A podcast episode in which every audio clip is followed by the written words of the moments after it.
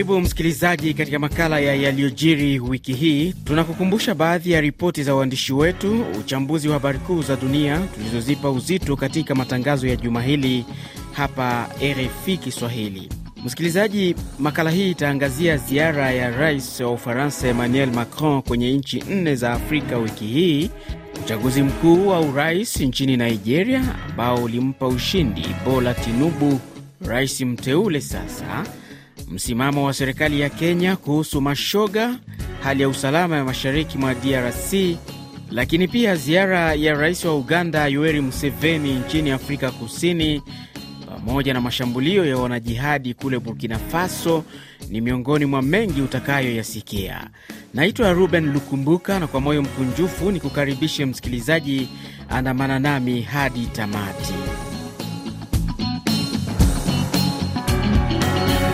Nianze kwa kuangazia ziara ya rais wa Ufaransa Emmanuel Macron kwenye mataifa kadhaa ya Afrika ikiwemo Gabon, Angola, Congo Brazzaville na DRC wiki hii, ambapo kabla ya kuianza safari hiyo, Rais Macron alielezea taifa lake nini anakuja kufanya barani Afrika, hususan kwenye mataifa hayo, huku licha ya hotuba hiyo chanya kule DRC, hotuba hiyo ilipokelewa kwa hisia mseto na raia pamoja na viongozi wa Afrika. Mwandishi wetu Ali Bilali aliandaa taarifa ifuatayo. Emmanuel Macron amesema Ufaransa inafungua ukurasa mpya ambapo kwa sasa Ufaransa haitaki kushiriki kwenye mashindano ya nguvu kwa kupeleka vikosi vya kijeshi barani Afrika, sehemu ambayo kutakuwa na vikosi vyenye zaidi ya wanajeshi mia moja au zaidi ya elfu moja wa Ufaransa. Tutapunguza kiasi cha wanajeshi wetu, ambapo vitu hivyo havitafungwa, vitageuzwa vingine kwa vyuo vya mafunzo na vingine kwa vituo lakini ni ushirika. Kuhusu swala la mzozo mashariki mwa DRC, Emmanuel Macron amesema mashambulio ya waasi wa M23 walio chini ya vikwazo vya Baraza la Usalama la Umoja wa Mataifa ni vita vinavyoturejesha miaka kumi nyuma na vina madhara makubwa kwa wananchi. Naomba nikumbushe kwamba umoja na uhuru wa nchi ya DRC haujadiliwi, na huo ndio msimamo wetu, na pia msimamo huo haujabadilika. Upande wake waziri wa mambo ya nje wa DRC Christophe Lutundula amesema msimamo wa Ufaransa dhidi ya Rwanda lazima uwe wazi. Bila kupepesa maneno, nadhani kwamba msimamo wa Ufaransa dhidi ya Rwanda lazima uwe wazi.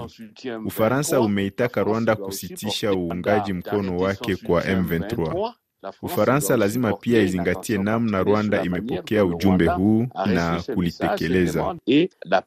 Mashirika ya kiraia barani Afrika kama vile Balai Citoyen la huko Burkina Faso yamesema lazima Ufaransa ielewe kwamba upepo umebadilika. Katika hotuba yake, Rais Macron aligusia suala la usalama wa mashariki mwa nchi ya DRC ambapo alisema anaunga mkono juhudi za upatanishi za viongozi wa ukanda wa Afrika Mashariki. Rais Macron anatembelea DRC Jumamosi ya Machi 4 ambako mashirika ya kiraia zaidi ya 150 yalitia saini siku ya Alhamis ya azimio kumtaka rais huyo wa Ufaransa kulaani nchi ya Rwanda na kuunga mkono taifa hilo kuchukuliwa vikwazo kutokana na madai ya kuwasaidia waasi wa M23 madai ambayo hata hivyo Rwanda imekuwa ikiyakanusha. Wakili George Kapiamba ni mwanaharakati wa kutetea haki za binadamu na mwenyekiti wa shirika la ACAJ lenye makao yake jijini Kinshasa. Ni wa organization wa societe civile congolaise, tunamwomba uh, mheshimiwa Emmanuel Macron president wa France angalie ile maneno, sababu wakongomani iko biko benye kusirika sana. Sababu aina mzuri nchi yenye tuko tunapartage nao. Ile tunaitaka mufrancais valeur commune ya kulinda haki za binadamu biko ba angalia ile magumu yote iko nafikia wakongomani wa wenye kukaa pale western ya Congo, abafanye kitu, banacha biko banaangalia tu mpaka Rwanda hivi iko naendelea na ile kazi yake mubaya ya kuua wakongomani, kuharibisha bitu ya, ya, ya Congo. Huku hayo yakijiri namna hiyo, rais wa Angola Joao Lourenco ambaye pia ni mwenyekiti wa kongamano la kimataifa la eneo la maziwa makuu ICGLR alisema kulikuwa na mawasiliano na uongozi wa waasi wa M23 lakini hayajazaa matunda. Serikali ya Kinshasa imezungumzia hatua hii kama anavyoeleza msemaji wake Patrick Muyaya. Ici, uh, ilikuwa ni kuepusha kulegalega kwa mambo kama tulivyoshuhudia huko nyuma ili wasiseme o, hatukuwa tunafahamu, hatukufahamishwa. Na ndicho Rais Lorenzo alichokifanya, na tunasubiri tuone ishara za kwanza, sababu ilikuwa inatarajiwa kuona wanaondoka kuanzia Februari 28 hadi Machi 30, huku mchakato ukifanyika kuhakikisha vikosi vya Jumuiya ya Afrika Mashariki vinachukua nafasi. Sisi tunamtumainia Rais Lorenzo.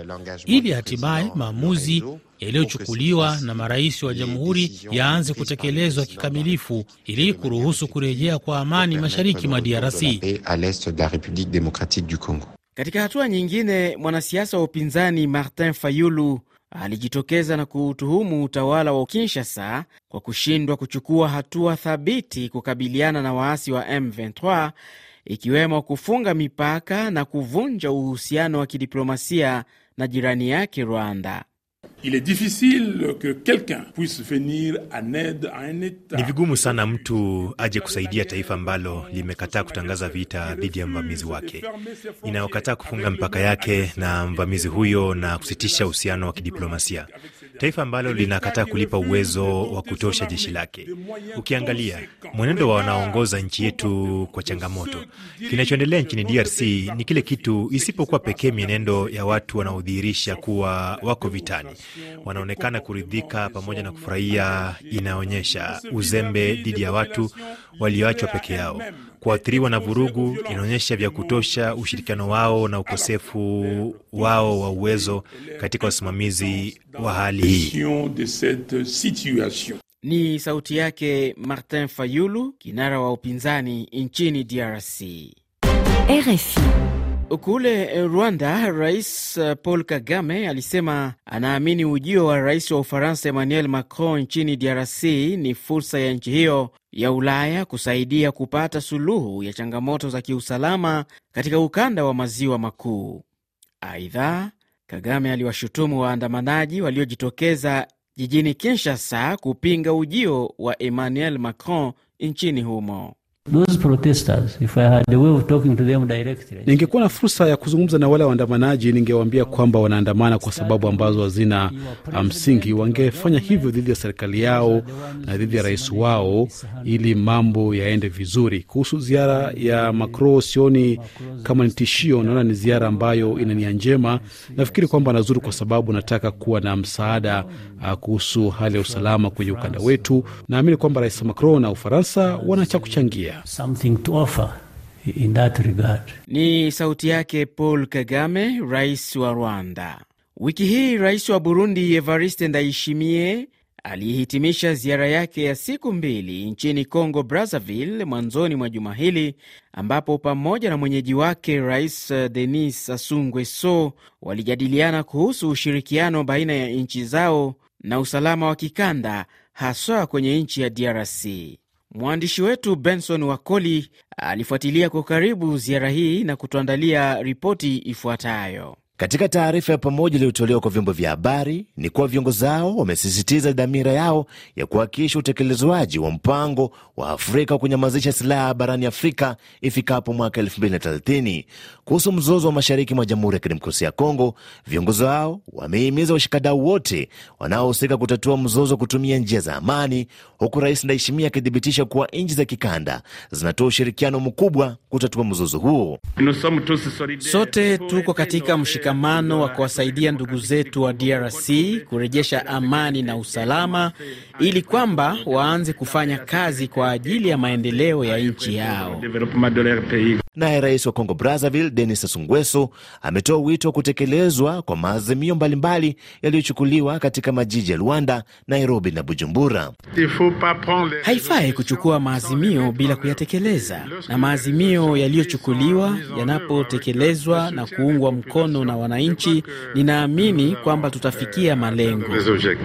Hatimaye, kuhusu ushirikiano kati ya Burundi na Congo Brazzaville, marais hao wawili waliomba mawaziri wao wa mambo ya nje kuamsha tena kazi ya tume ya ushirikiano ya pamoja kati ya nchi hizo mbili. Na sasa tuangazie yaliyojiri wiki hii nchini Kenya, ambako Rais William Ruto na kinara wa upinzani Raila Odinga kwa pamoja waliukosoa uamuzi wa mahakama ya juu wiki hii ambao ulitaka ofisi ya kusajili asasi za kiraia kutoa usajili kwa shirika linalotetea watu wanaojihusisha na ushoga, uamuzi ambao uliamsha hisia kali miongoni mwa raia na viongozi wa dini. Rais Ruto alisema mimi nataka niwaeleze ya kwamba katika taifa letu la Kenya hatuwezi kwenda barabara ati ya wanawake kuoa wanawake wenzao ati na wanaume kuoa wanaume wenzao. Hiyo haiwezekani katika taifa letu la Kenya, jameni.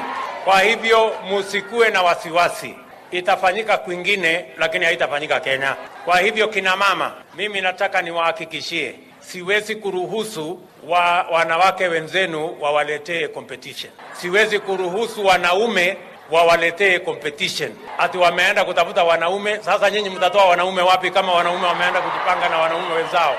Tangu kutolewa uamuzi huo, raia wa Kenya walitumia mitandao ya kijamii kuikashifu mahakama ya juu, wakiitaka serikali kutoruhusu masuala ya ushoga nchini mwao. Lakini kabla ya kuupata msimamo wa Rais Ruto, viongozi wa dini walionyesha kutoridhishwa na kukerwa haswa na uamuzi uliotolewa na mahakama ya juu, kama anavyoripoti mwandishi wetu James Shimanyula. Uamuzi wa mahakama ya juu umepokelewa kwa pongezi tele na Eric Gitari ambaye kwa miaka 11 amekuwa akitaka kundi hilo lihalalishwe. Uamuzi wa mahakama ya juu ya Kenya kuidhinisha kusajiliwa kwa tume ya haki ya wapenzi wa jinsia moja ni ya kihistoria na nimefurahia sana kwamba miaka kumi baadaye haki imetendeka. Hata hivyo, uamuzi huu umewaghadhabisha viongozi wa madhehebu mbalimbali ya dini akiwemo Askofu Anthony Muheria wa kanisa Katoliki nchini Kenya. The actions of homosexuality can never Vitendo vya ushoga haviwezi kukubalika, ni vya kishetani na lazima hatua ichukuliwa haraka, kwa sababu Mungu amelaani vitendo hivi. Je, wanasheria wanautazamaje uamuzi huu? Huyo hapa wakili Danstan Omari.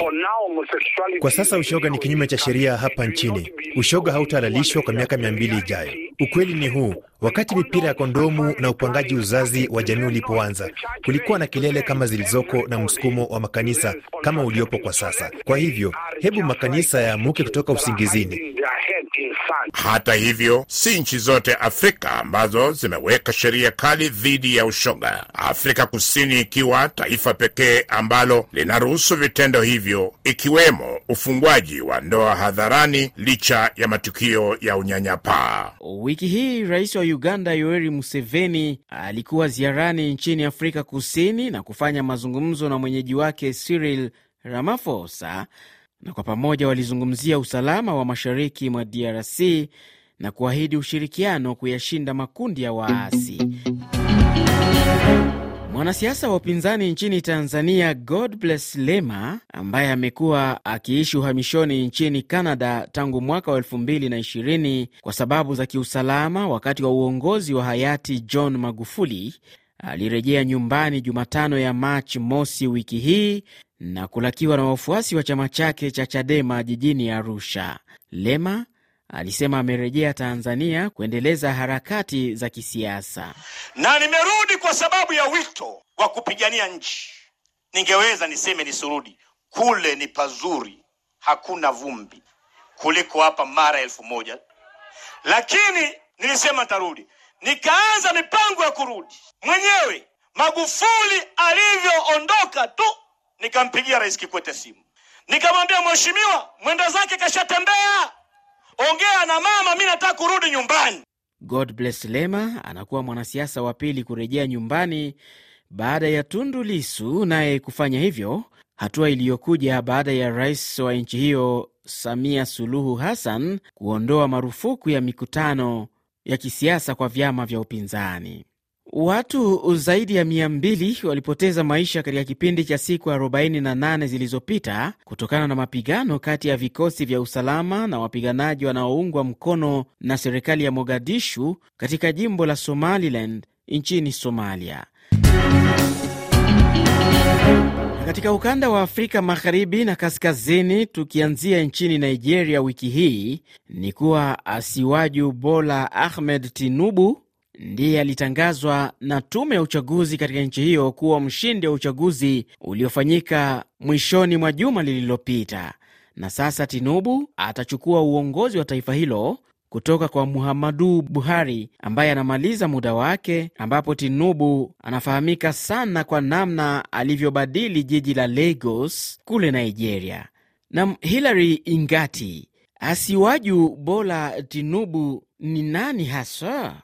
Mwanasiasa huyo mwenye umri wa miaka sabini na gavana wa zamani wa jimbo la Lagos kwa kushinda uchaguzi huu anatimiza ndoto yake ya miaka mingi ya kutaka kuwa rais wa nchi hiyo. Kabla ya kuwa gavana, alikuwa mwanaharakati wa kisiasa kwa kipindi kirefu na hata kukimbia nchi yake wakati wa utawala wa kijeshi chini ya dikteta Sani Abacha. Wafuasi wake wanamfahamu kwa jina la Jagban kutokana na umahiri wake wa kisiasa na mchango wake wa kusaidia chama chake cha APC kuingia madarakani mwaka 2015 na kumaliza uongozi wa miaka 16 wa chama cha PDP.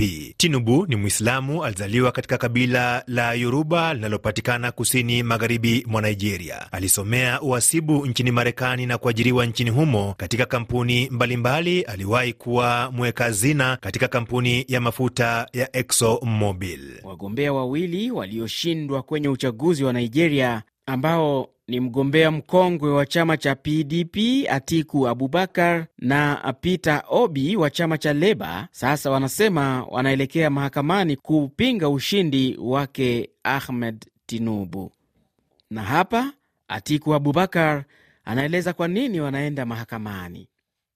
The weekend election was neither free nor fair. Uchaguzi wa mwishoni mwa wiki iliyopita haukuwa huru na haki. Uchunguzi wetu wa awali unaonyesha kwamba ulikuwa ni uchaguzi ambao haukuendeshwa vizuri tangu kurejea kwa uongozi wa kidemokrasia katika nchi yetu. Huu ni ubakaji wa demokrasia. Baada ya kushauriana na wakuu wa chama, tumeafikiana kuwa uchaguzi uliofanyika ulikuwa na udanganyifu mkubwa na ni lazima upingwe na kila mmoja wetu.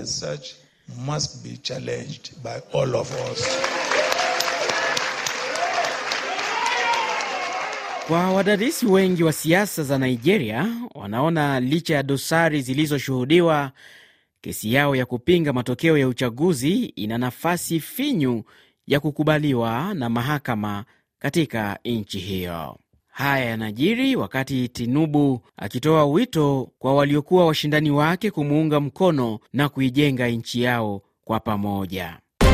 RFI. Kule Gabon, mkutano wa ngazi ya juu kuhusu ulinzi wa misitu ya kitropiki ujulikanao kama One Forest Summit ulizinduliwa siku ya Jumatano ya Machi mosi jijini Libreville katika nchi hiyo, ambapo miongoni mwa ajenda za mkutano huo ilikuwa ni pamoja na ulinzi wa misitu ya bonde la Congo katika eneo la Afrika ya Kati, Equatorial Guinea, Cameroon, Jamhuri ya Afrika ya Kati na Gabon.